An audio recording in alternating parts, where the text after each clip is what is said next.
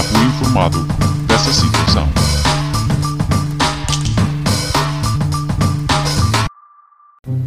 Olá.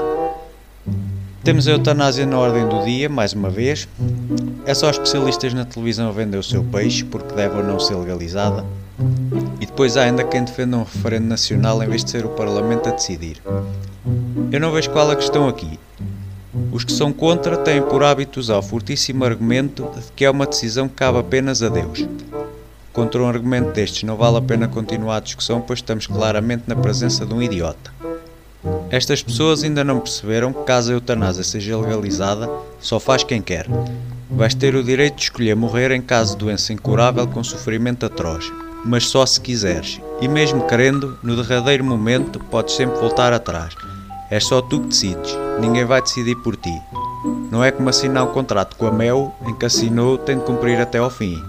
Ninguém vai dizer, o senhor assinou, agora vamos ter mesmo que o matar, não há volta a dar. Não é assim, seus imbecis. Há ainda aqueles que dizem que o governo está a discutir este tema agora por causa da pandemia. Porque querem matar toda a gente que tem Covid. Não é isso. E querer um referendo que vai trazer ainda mais despesa pública ao país, ainda para mais numa altura destas, para além de ser idiota, é ser burro. O Parlamento legaliza e faz quem quer. Não vais ao hospital porque estás com dor de cabeça e o médico diz: Olhe, desculpe, mas acabámos o estoque de Benuron, por isso vamos ter que o eutanasiar. Outro assunto do dia é mais uma criança com Covid que desenvolveu síndrome de Kawasaki e isto não podia surgir em melhor altura, visto que temos o Miguel Oliveira a dar cartas no MotoGP.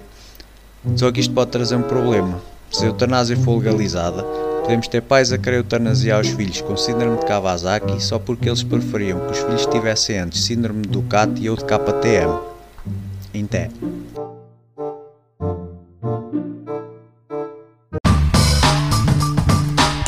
Já fui informado dessa situação.